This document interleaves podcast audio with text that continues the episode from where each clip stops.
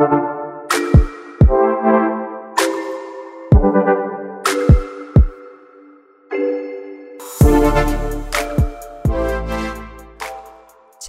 Sürdürülebilirlik Podcast kanalından herkese merhaba. Ben Gökçe. Bu bölümde Abdi İbrahim firmasının çevresel sürdürülebilirlik çalışmaları üzerine çok keyifli bir sohbet gerçekleştirdik. Sohbetimize geçmeden önce gelin biraz ilaç sektörünün çevresel sürdürülebilirliği üzerine önemli konuları ele alalım. 2015 yılında Birleşmiş Milletler Genel Kurulu, yoksulluğun sona erdirilmesi, çevrenin korunması, iklim krizine karşı önlem alınması, refahın adil paylaşımı ve barış hedefiyle 2030 yılında tamamlanan bir yol haritası olarak sürdürülebilir kalkınma hedeflerini kabul etti. Tüm milletlere yönelik ve kimseyi geride bırakmayacak şekilde düzenlenen bu 17 sürdürülebilir kalkınma hedeflerinden bir tanesinde sağlıklı ve kaliteli yaşamı her yaşta güvence altına almak oluşturuyor. Sağlıklı bir nüfusun daha üretken, katılımcı ve ekonomik büyümeye daha fazla katkı sağlayacağı düşünüldüğünde söz konusu hedefin desteklenmesinin ne kadar değerli olduğu ve özellikle iş dünyası için önemli getirilerinin olduğu tartışmasız. İş dünyasının en önemli bileşenlerinden birisini oluşturan ilaç sektöründeki öncü firmaların sürdürülebilir kalkınma hedeflerine olan katkılarını incelediğimizde Mart 2020'de bir ilaç firmasının 1.25 milyar dolarlık sürdürülebilirlik bonusunu piyasaya sürdüğünü tahvilden elde edilecek gelirle özellikle yetersiz hizmet alan topluluklar arasında söz konusu şirketin ilaçlarına ve aşılarına daha fazla hasta erişimini destekleyerek olumsuz çevresel etkileri azaltmaya ve sağlık sistemlerine güçlendirmeye katkı sağladığını görüyoruz.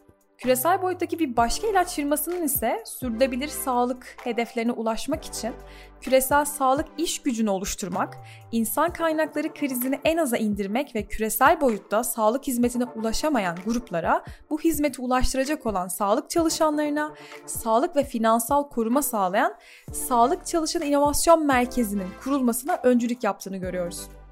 Yine küresel ölçekteki bir başka ilaç şirketinin ise 2030 yılına kadar özellikle iklim değişikliğine karşı savunmasız durumda bulunan düşük ve orta gelirli ülkelerdeki 100 milyon küçük ölçekli çiftçiye kendileri ve başkaları için yeterli kalitede gıda üretmelerini sağlayabilmeleri için ürün ve hizmet desteği sağlamaya uygun projeleri yürüttüklerini görüyoruz.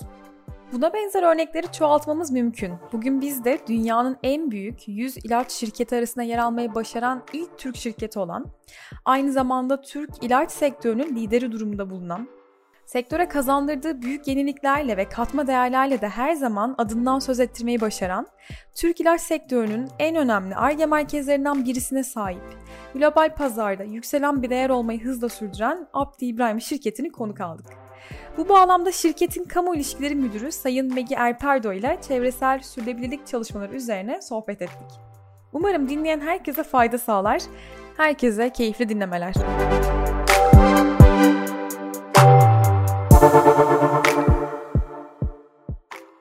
Megi Hanım merhaba.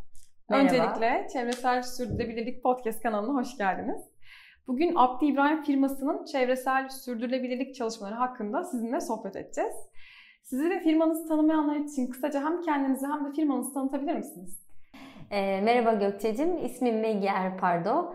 E, Abdi İbrahim'de Kamu İlişkileri Müdürü olarak görev yapıyorum. Kamu ilişkileri çalışmalarımın yanı sıra sürdürülebilirlik e, çalışmalarına da destek veriyorum. Hı Ee, biraz Abdi İbrahim'den bahsedecek olursam Abdi İbrahim %100 yerli bir ilaç şirketi.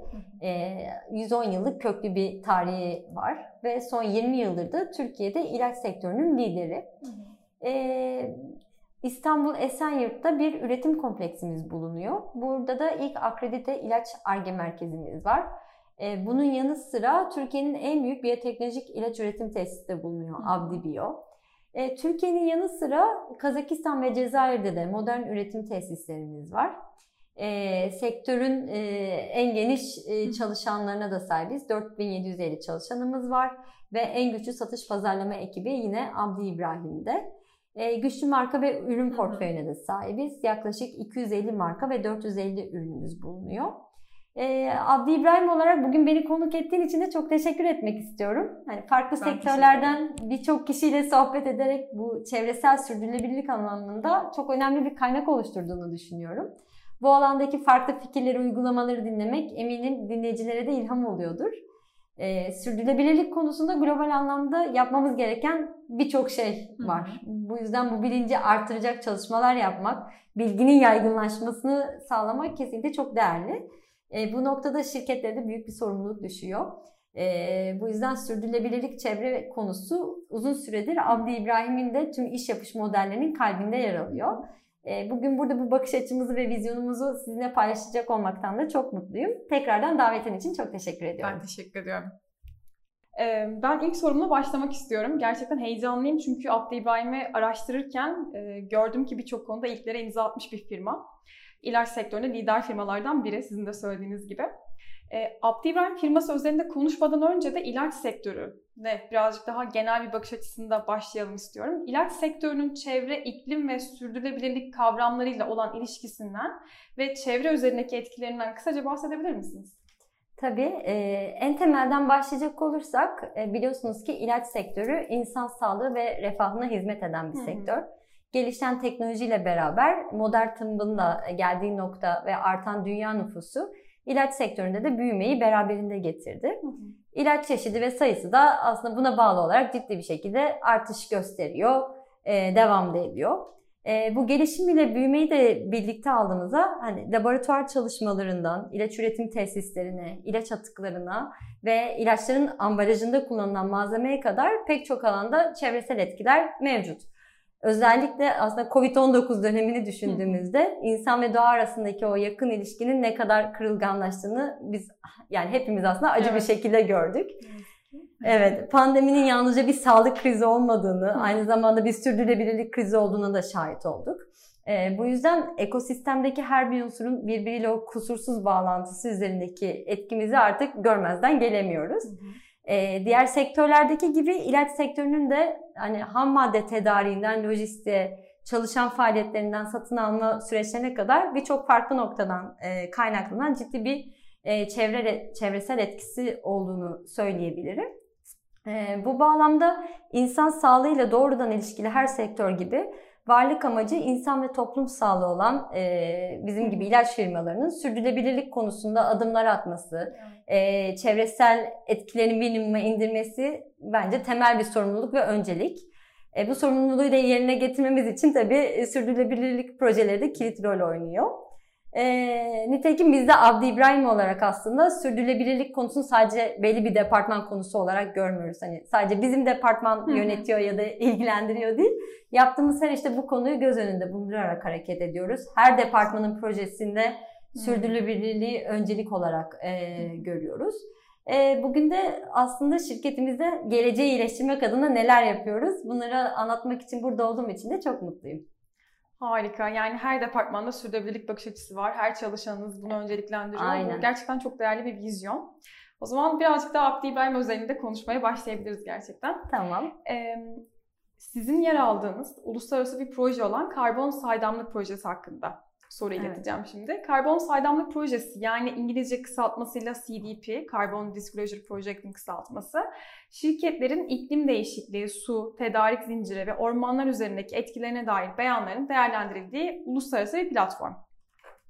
Şirketler bu platform aracılığıyla kendi çevresel risklerini ve fırsatlarını yönetmelerine yardımcı olacak yolları belirleyebiliyorlar. Hı hı. 2021 yılında şirketinizin yani Abdi İbrahim'in iklim değişikliği ve su güvenliği programları kapsamında biyoteknoloji ve ilaç sektöründe küresel seviyede genel ortalamanın üzerinde yer alıp B listesine girmeye hak kazanarak dünyanın en büyük çevre verisine sahip karbon saydamlık projesinde önemli bir başarı elde ettiğini görüyoruz. Evet. Tebrik ediyorum. Teşekkür ederim. Şirketinizin CDP yolculuğundan yani karbon saydamlık projesi yolculuğundan yeni hedeflerinden ve söz konusu projenin size olan katkılarından bahsedebilir misiniz? Tabii.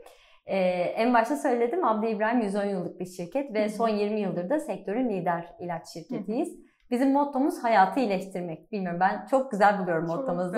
Sürdürülebilirlik için bunu da geleceği iyileştirmek olarak söylüyoruz hmm. ve diyoruz ki hayatı iyileştirmek, geleceği hmm. iyileştirmek işte bizim işimiz bu diye söylüyoruz.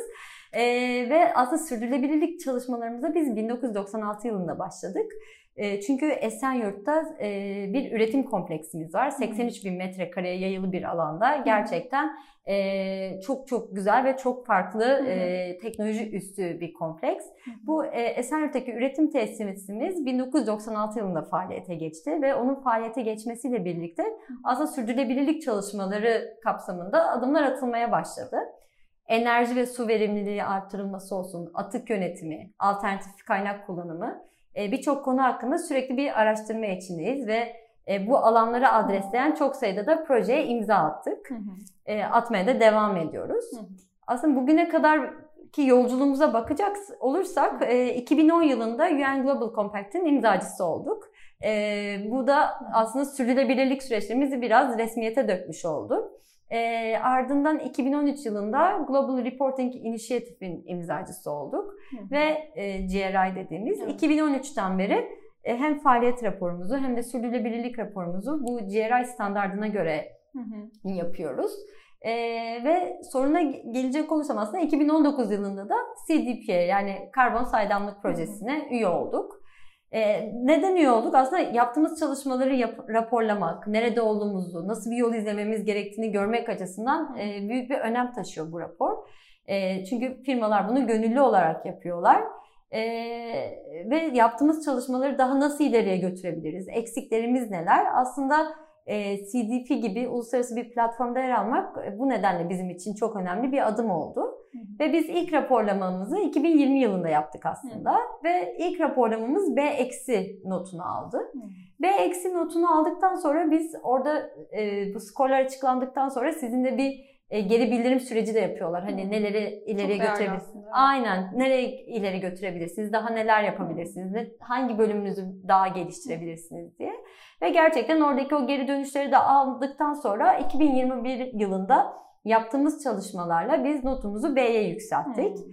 Ee, Türkiye'de 142 firma yani geçen sene baktığımız verilerde 142 firma raporlama yapmıştı. 17 firma notunu yükseltti. 18 firmanın ne yazık ki notu düşmüş. Diğerleri de sabit kalmış. Hı hı. Ee, biz hani notu yükselten firmalar arasında hı hı. yer almaktan gerçekten çok gururluyuz ve mutluyuz. Hani bize şey gösteriyor. Doğru bir yoldayız. Hı. Çünkü B eksideydik, B'ye çıktık. Hedefimiz de A alan firmalar arasında yer almak. O yüzden hani bu başarıyı da sürdürebilmek için çalışmalarımıza devam ediyoruz. Çok güzel. Bitmeyen bir yolculuk. Aynen kesinlikle. ilerlemişsiniz. Aynen öyle.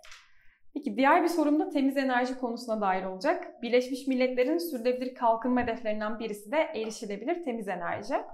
2030 yılına kadar sera gazı emisyonunun %30 azaltılması hedefinin gerçekleştirebilmesi için yenilenebilir enerji konusunun önemini biliyoruz. Şirketinizin de bu tarihe kadar karbon ayak izini sıfıra indirmeye hedeflediğini görüyoruz. 2020 yılı itibariyle %100 yenilenebilir enerji kullanımına geçen yine ilk Türk ilaç şirketi olan Abdi İbrahim'in bu alandaki çalışmalarını ve gelecek planlarını da bizimle paylaşabilir misiniz? Tabii. Ee, biz sürdürülebilirlik stratejimize aslında HEAL 2030 adını Hı-hı. verdik. Biliyoruz başta mottomuzu paylaştım hayatı iyileştirmek diye. O yüzden stratejimizin adını da HEAL 2030 adını verdik. Sürdürülebilirliği biz aslında sadece çevre olarak da görmüyoruz. Üç boyutlu bakıyoruz. Çevresel, sosyal ve yönetişim olarak. E, bütüncül bakıyoruz. Ama hani bugün burada konuşmamız tabii çevre üzerine. O yüzden HEAL 2030 bu sürdürülebilirlik stratejimizde çevre tarafındaki ana hedefimiz de 2030'da karbon nötr Abdi hmm. İbrahim olmak. E, bu doğrultuda tüm faaliyetlerimizden kaynaklanan karbon salınımımızı önleyecek ve azaltacak uygulamaları hayata geçirmek için E, çalışmaya devam ediyoruz. Bu çalışmalardan önemli bir de aslında yenilenebilir enerji kullanımımız oldu. 1 Ocak 2020 itibariyle e, hem İstanbul Esenyurt'taki üretim kompleksimizi hem de genel müdürlüğümüzdeki elektrik ihtiyacının tamamını e, yenilenebilir enerjiden karşılıyoruz. Yani rüzgar gibi yenilenebilir e, enerji kaynaklarından karşılamaya başladık. Bu uygulama ile aslında yenilenebilir enerji kullanımına geçen ilk Türk ilaç şirketi olduk. Ve e, bu sayede ürettiğimiz ürün başına karbon emisyonumuzu %17 oranında azalttık. E, elektrik kullanımı kaynaklı emisyonlarımızı sıfıra indirdik. Hani kapsam 2 olarak adlandırılan tarafı. E, bu süreçte ayrıca bir de IREX sertifikası aldık. E, bu IREX sertifikası e, kullandığınız elektriği yenilenebilir kaynaklardan üretildiğini ve hmm. yalnızca sizin satın aldığınızı doğrulayan bir belge. Uluslararası bir sertifika bu. E, bu sertifikayla da aslında yenilenebilir enerji kullandığımızı belgelemiş olduk. E, ayrıca sürdürülebilirlik konusunda tüm, tüm çalışanlarımıza da ulaşmayı hedefliyoruz. Bunun için sürdürülebilirlik eğitimleri veriyoruz. E, bütün farklı departmanlardan biz gönüllü olarak bir ekip kurduk. Hı, Adına da Yeşil Ekip verdik. E, bu Yeşil Ekip e, düzenli olarak toplanarak hani e, yeni projeler geliştirmek için çalışıyor. Düzenli bir araya geliyoruz Hı. ve bu şekilde çalışmalarımıza devam ediyoruz. Harika. Çok teşekkür ederim. Diğer bir gündem olan yine dünyadaki e, büyük krizlerden biri olan su kriziyle ilgili evet, ne olan sorumu ileteceğim. Su sorunuyla mücadele kapsamında Birleşmiş Milletler Küresel İlkeler Sözleşmesi girişimi olarak oluşturulan CEO Water Mandate bildirisine imza atan yine ilk Türk şirket sizsiniz. Evet. Söz konusu platform imzacısı olan şirketlerden su yönetimi konusunda kapsamlı bir yol haritası oluşturmalarını bekliyor. Bize kısaca CEO Water Mandate bildirisinden ve bu platformda yer alma amacınızdan, ayrıca bildirgede imzacı olmanızda şirketinize ne gibi sorumluluklar yüklediğinden bahsedebilir misiniz? Yani sizi dinleyen diğer firmaların ne gibi tavsiyeleriniz olur? Ee, şimdi tüm canlılar için vazgeçilmez bir doğal kaynak aslında su hı hı. ve bunun sürdürülebilirliğini sağlamak şirketlerin büyük bir sorumluluğu haline geldi artık. Ee, biz de 2020 yılında bu CEO Water Mandate destekçiler arasına katılarak e, sürdürülebilir su politikaları ve uygulamalarını desteklemeye başladık. Hı hı. İlaç üretiminde çok yüksek miktarda su kullanılıyor. Hani hı. o ilaç üretiminde e, daha sonra bir üretim bittikten sonra o makinelerin yıkanmasında gerçekten çok ciddi anlamda bir su e, kullanımımız var. Hijyenden Aynen. Aynen ve bir ilaç üretiminde aslında bir e, yani bir makinede bir ilaç üretildikten sonra Hı-hı. farklı bir ilaca geçerken tabii onun tekrardan Hı-hı. bir yıkanması e, süreci oluşuyor. Yüksek miktarda su kullanıyoruz. E, bu yüzden kullandığımız suyu da çok dikkatli kullanmaya aslında özen gösteriyoruz. E, Esenyurt kompleksimizde suyun her aşamasında tasarruflu kullanılması konusunda gerekli tüm tedbirleri aslında aldık. Hı hı. Sadece ihtiyaç duyulan suyu yer altından çıkarılıp sayaçlardan geçirilmesini sağlıyoruz. Lavabolarda fotoselli ve filtreli musluklar kullanıyoruz. Hı hı. Yine üretim alanlarında bu yıkama kabinlerimiz var. Orada suyun sadece ihtiyaç duyulduğu kadar akmasını sağlayan tabancalı sistemler var ve otomatik yıkama özellikle ekipmanlarımız bulunuyor. Ee, ve Walter Mandate'de söylediğim gibi inisiyatifine uygun olarak e, suyu nasıl kullandığımızı yıllık olarak raporluyoruz onlara. Ve 2020 2012 2020'ye en son baktığımızda biz 47.962 metreküplük bir su tasarrufu elde ettik bu çalışmalarımızda. Bu bir ayda 3198, bir yılda da 267 evin su ihtiyacına karşılık geliyor. Hmm. Aslında ciddi bir tasarruf sağlıyoruz yaptığımız e, süreçlerden.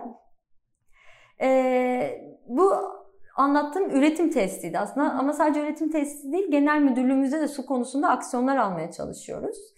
Ee, bu sene temiz ve güvenli suya erişim konusunda böyle biraz dikkat çekmek için ve farkındalık yaratmak için e, bir süreç başlattık ve e, genel müdürlük binasına yer alan musluklara su tasarruf kartuşları taktık. E, bu sayede 6 ayda 785 ton su tasarrufu Hı. elde ettik. Şimdi İlk başta tabii e, değişik tepkiler de geldi. Çünkü o su, su tasarruf kartuşunu taktığınızda hı. E, daha seyrek bir su akıyor. E, daha kontrollü akıyor. Ama gerçekten ciddi bir tasarruf elde ettik. Sonradan dedik ki hani biz bunu sadece kendi binamızda değil paydaşlarımıza da nasıl ulaştırabiliriz, ne yapabiliriz diye düşündük ve 5 ilde bulunan yaklaşık 5000 eczaneye bu su kartuşlarından hediye ettik. Aa, ee, ve dedik ki hani hem de Tam da böyle Mart'a denk geliyordu. 22 Mart Dünya Su Günü'nde.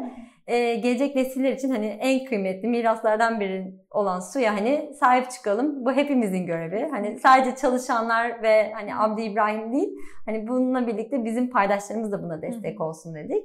E, o yüzden bu gerçekten çok e, iyi karşılandı. Eczaneler tarafından da hani hep böyle çok olumlu dönüşler aldık. Hani bu sadece böyle e, şirket içerisinde kalmadı. Dışarıya da bu e, şeyi yayarak e, çok daha e, etkimizi etki, evet daha fazla bir etki yarattığımızı düşünüyoruz. E, bundan sonrası için de yine bir sanayi ve üniversite işbirliği e, gündemimizde şu anda. İsim vermeyeyim daha tam anlaşmadık. e, orada da böyle tüketim noktalarında hani verimlilik artırıcı bir proje geliştirmeyi planlıyoruz.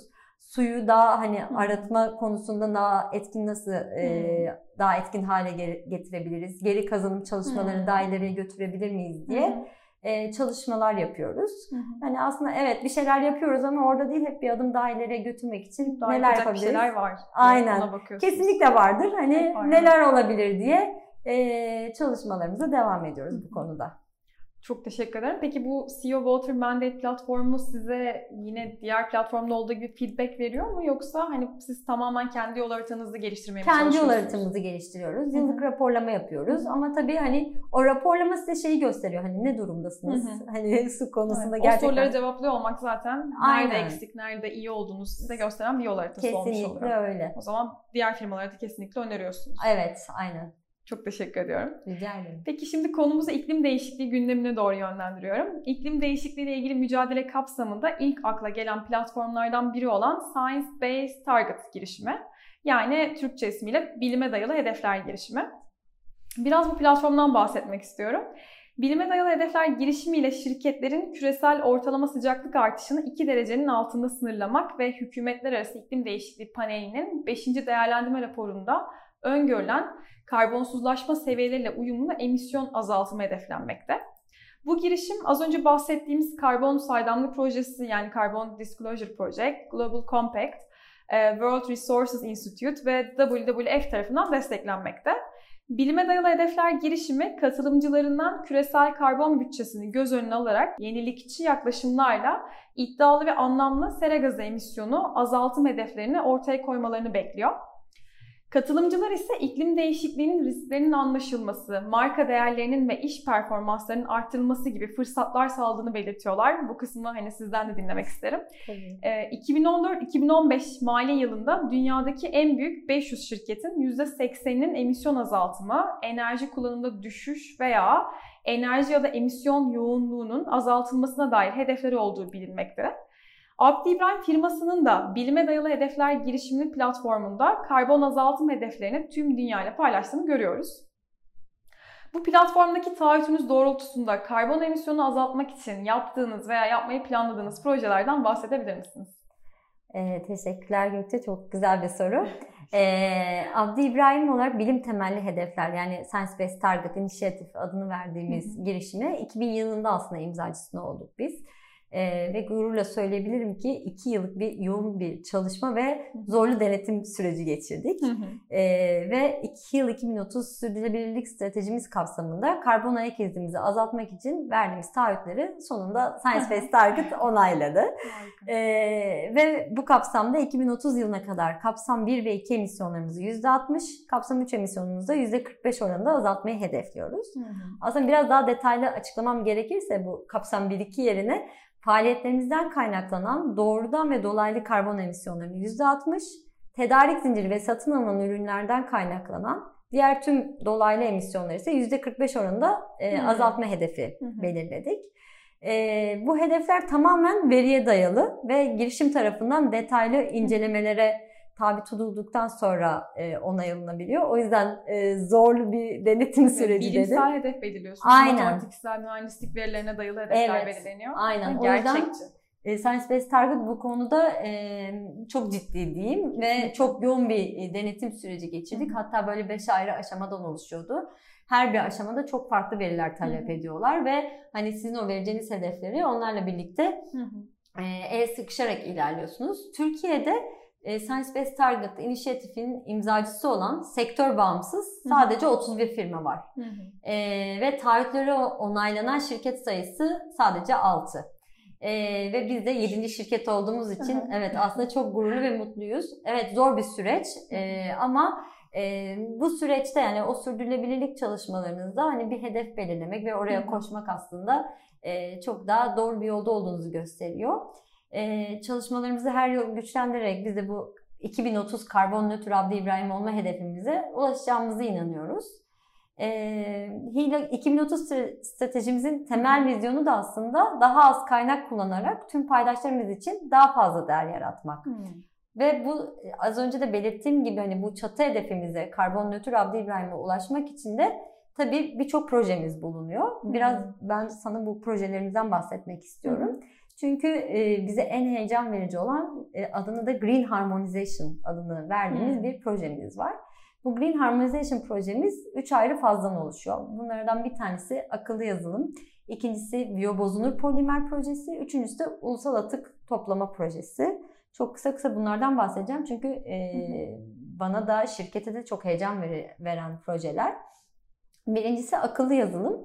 Bu akıllı yazılım üniversite sanayi işbirliği ile yine başlatılan bir proje. TOBET Üniversitesi ile birlikte bir anlaşma yaptık ve bu projede onlarla çalıştık. E, ilaç sektöründe regülasyonlar çok katı. Yani her malzemeyi ne yazık ki geri dönüştüremiyorsunuz. Çünkü regülasyon size diyor ki ilacın temas ettiği hiçbir malzeme ve ambalajı e, geri dönüştüremezsin. Sen bunu tehlikeli atık olarak kabul etmelisin ve yanmaya göndermelisin hmm. diyor. Bu nedenle maalesef sektörde geri dönüştürülebilecek malzeme çok çok az. Yani çünkü bizim her ilacımız belli bir ambalaj içinde, şişede. e, o yüzden hani bunları geri dönüştürmek e, için izin yok. Yani regülasyon bu şekilde.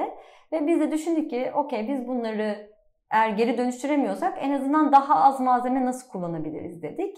E, ve bunun için bu akıllı yazılım projesini geliştirdik. Bu akıllı yazılım projesi yapay zeka ile bir optimizasyon tekniklerine dayanan bir algoritma aslında. E, ilaç sektöründe çok fazla sayıda biz blister kullanıyoruz. Şimdi sektörde olmayanlar için blister değişik bir e, evet. kelime. Bu blister e, tablet veya kapsüllerin e, korunmasını sağlayan bir ambalaj çeşidi. Aslında çok iyi biliyorsunuz kapsülleri şöyle içinden çıkarttığımız çık çık dediğimiz o, bir tarafı tamam, plastik çıkar. bir tarafı da alüminyum, alüminyum. olan e, ambalaj çeşidi. İçerisinde de e, yani bunun amacı aslında ilacın nemden, tozdan, hani dış etkilerden, mikroorganizmalardan korunması için hani böyle bir blisterlere konuluyor ilaçlar.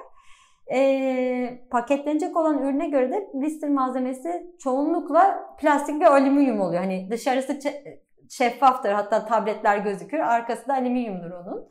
E, bu akıllı yazılım adını verdiğimiz projede yapay zeka ile bu optimizasyon tekniklerine dayanan bir algoritma geliştirdik.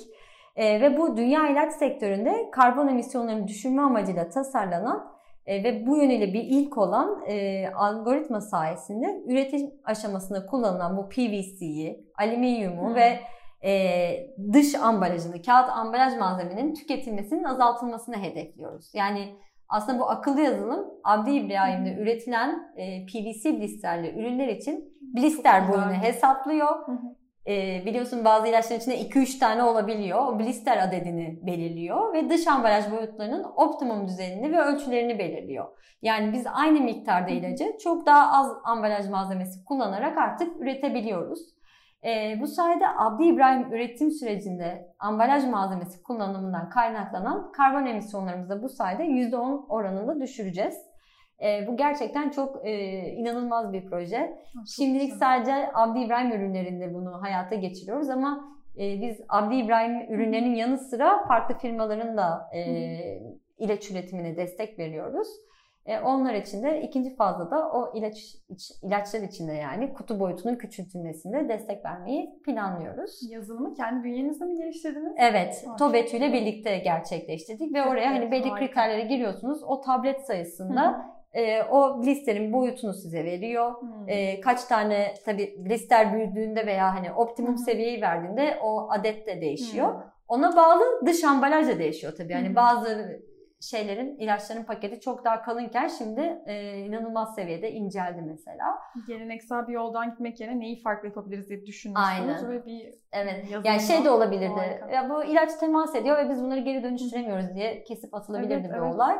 Ama e, gerçekten çözüm bulmak için gerçekten Evet hani söylediğim gibi hani sadece bizim departman değil sürdürülebilirlik konusunda Çok değil. Güzel. Burada fabrika ekibi, Hı-hı. işte e, katı ambalaj bölümü ekibi üst yönetim e, müdürlerimiz gerçekten çok ciddi şekilde bize bu konuda Harika destek var. verdi ve e, çok inanılmaz bir proje olduğunu düşünüyorum ben de bunun ve inşallah e, çok daha güzel e, işleri de imza atacağımızı düşünüyorum.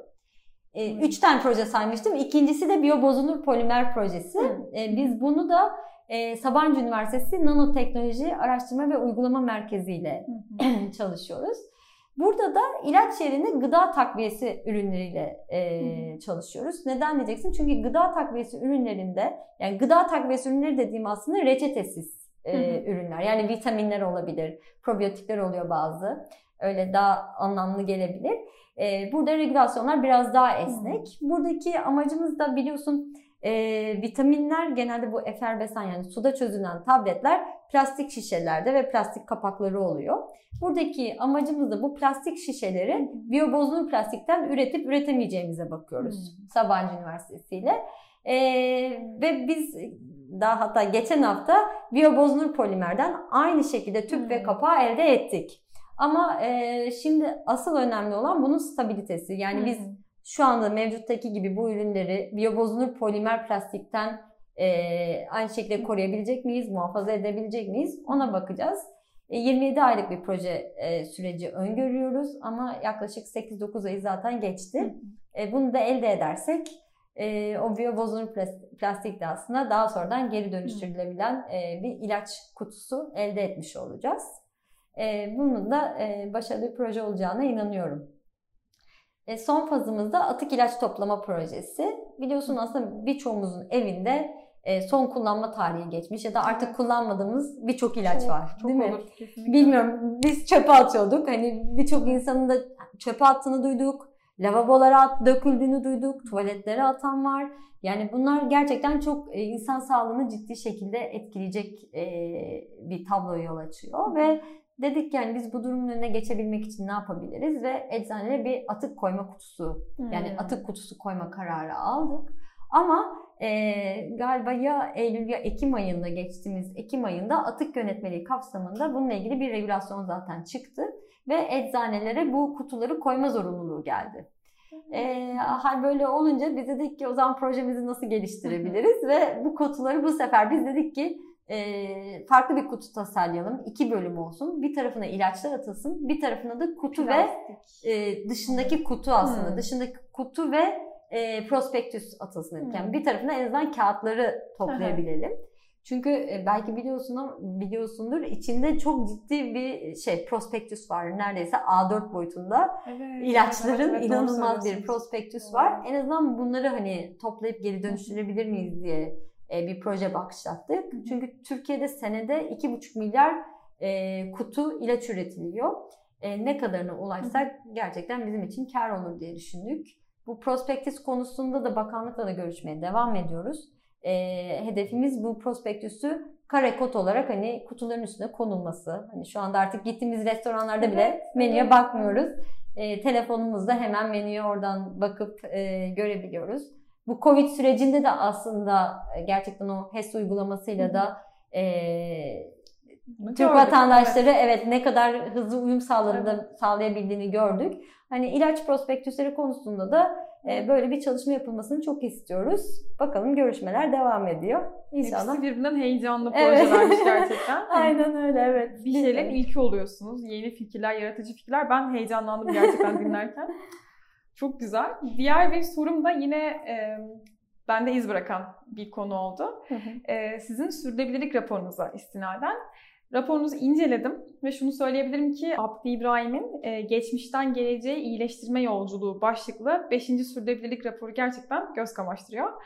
E, bu raporla dünyanın en prestijli yaratıcılık ödülleri arasında yer alan NYX 2022 ödüllerinde yıllık rapor kategorisinde en büyük ödül olan büyük ödüle evet. E, layık görüldünüz. Rapor evet. aynı zamanda NYX ödüllerinde yıllık rapor kategorisinde Türkiye'den ödül alan ilk rapor olmayı da başardı. Söz konusu rapordan ve ödüle layık görülmesine neden olan faktörlerden bahsedebilir misiniz? Tabii. Ee, Abdi İbrahim olarak 2030 sürdürülme, sürdürülebilir kalkınma amaçları kapsamında tespit ettiğimiz ve stratejilerimizle uyumladığımız aslında 9 amaca yönelik e, hedef, hedeflerimizi belirledik. E, ve gerek çalışmalarımız gerekse projelerimizde bu 9 sürdürülebilir kalkınma amacını destekleyecek şekilde belirliyoruz. E, sürdürülebilirlik raporunun tasarımı için de geçmiş ve gelecek başlıkları altında 9 stratejik tema belirledik ve bu geçmişten geleceğe iyileştirme yolculuğu adındaki raporumuzun Hı. mesajında e, bu 9 temayı konu alan kolajlarla görselleştirdik. İnceleme fırsatın oldu diye e, anlıyorum. Orada e, belki hatırlıyorsundur farklı kolajlar da vardı. Bu kolajları ünlü e, kolaj sanatçısı Selman Hoşgör tarafından tasarlandı. Biz e, kendisine yaklaşık 10-12 tane kelime ve cümle verdik. İşte hmm. e, hayatı Çok iyileştirmek güzel. dedik, 110 yıllık şirket dedik, e, geleceği iyileştirmek dedik. Bu şekilde kendisine böyle e, kelime ve cümleler verdik ve bize kendisi 9 tane farklı tasarım Hı-hı. yaptı, kolaj çalışması yaptı ve bunları da bu sürdürülebilirlik raporumuzda kullandık. Ee, söylediğim gibi Nix Awards'a geldiğimizde hem rapor içeriğini hem de rapor tasarımını kapsıyor aslında. Bu Hı-hı. sadece rapor içeriği ya da sadece rapor tasarımı değil, bu bütüncül bakan bir ödül. Ee, ve bu şekilde ele alıyor. Hı hı. O yüzden hem içerik hem tasarım hem de görsel bütünlük olarak baktığında e, burada yıllık kat- rapor kategorisinde Türkiye'den ödül, ödül alan ilk rapor olmayı başardık. Ee, en başta söylemiştim aslında raporlarımız hepsini zaten GRI standartında hı. E, uygun olarak hazırlıyoruz. E, o yüzden hani burada da bu ödülü almak bizim için e, çok gurur verici. E, az önce de onu söylemeyi atladım aslında. Bu Selman Bey'in hazırladığı kolajları biz NFT haline de geldik. Bu da dünyada bir ilk oldu aslında. Bir ilaç şirketinin bu e, kolajları NFT'ye dönüştürmesi. Ve bu NFT'lerin de satılması durumunda Çağdaş Yaşamı Destekleme Derneği'nde Anadolu'da bir kızım var projesine başlayacağımızı söyledik. E, o yüzden e, burada da böyle bir fark yaratmaya çalıştık. Çok güzel. Yani gerçekten hani her konuda nasıl fark yaratabiliriz diye düşünmüşsünüz. Sürdürülebilirliğin diğer alanı sosyal sürdürülebilirlikle bağdaştırmışsınız. Çok güzel olmuş gerçekten. Sohbetimizi bitirmeden önce ele aldığımız konular haricinde sürdürülebilirlik yolculuğunuza dair sizin paylaşmak istediğiniz bir şeyler varsa sözü size bırakabilirim. Teşekkür. Aslında evet birkaç şey daha eklemek istiyorum. Ee, biz 110 yıllık köklü deneyimimizde sadece ilaç üretmiyoruz aslında. Her gün milyonlarca kişiye daha iyi ve daha sağlıklı bir hayat sunmak için çalışıyoruz ülkemize ve sektörümüze güç katacak liderliğimiz yani liderliğimize yakışan tesisleri hayata geçirirken çevre konusunda hep daima odağımızda tutuyoruz ve sürdürülebilirlik çalışmalarımızı aralıksız yürütüyoruz. E, bu çerçevede aslında bu yaz döneminde de katkı verdiğimiz en önemli projelerden biri de İstanbul Büyükşehir Belediyesi ile sağlıklı yaşama destek olmak amaçlı e, bisiklet kullanımı yaygınlaştırmak amacıyla hayata geçirilen İspark'ın İsbike akıllı bisiklet projesine sponsor olduk. E, bu hani gerek çevresel gerekse sosyal Sosyal, yönüyle evet. tam böyle Harika. Heal 2030 stratejimize çok paralellik gösteren bir proje. Hem toplum sağlığına hem gezegenin sağlığına yatırım yapıyor. Ee, bir yandan da daha düşük karbon emisyonuyla hani daha sağlıklı evet daha sağlıklı bireyler ve sağlıklı bir toplum vaat ediyor. O yüzden böyle bir e, projeyi de desteklediğimiz için çok mutluyuz. E, Abdi İbrahim ailesi olarak her kademede aslında sürdürülebilirliği projelerle sınırlı olarak ele almıyoruz aslında. Anlattığım şeylerden de belki fark ettiniz. Yaptığımız her işin odağını görüp ona göre hareket ediyoruz. Bu anlayışla bundan böyle tüm paydaşlarımız için pozitif etki yaratabileceğimiz şekilde hem ekonomik, çevresel ve sosyal değerlerin e, kesişim kümesinde faaliyet göstermeye e, gayret ediyoruz. E, o yüzden beni de bugün konuk ettiğin için ve bu mesajları iletmeme fırsat verdiğin için çok teşekkür ediyorum. Benim için çok keyifli bir sohbetti. Tekrardan çok teşekkürler. Ben çok teşekkür ederim katıldığınız için. Gerçekten heyecanınız, firmanızın heyecanı, o bakış açısı hepsini hissettim ve çok keyif alarak dinledim. Eminim podcast dinleyicileri de aynı şekilde dinlemiştir, dinleyeceklerdir. Dinleyen herkese umarım ilham olsun. Abdi İbrahim de bugüne kadar olduğu gibi daha nice başarılarında da tekrardan ilklere imza atmayı umarım devam eder. İyi ki geldiniz gerçekten. teşekkür çok teşekkür ederim. ederim. Ben de çok teşekkür ederim Gökçe'cim.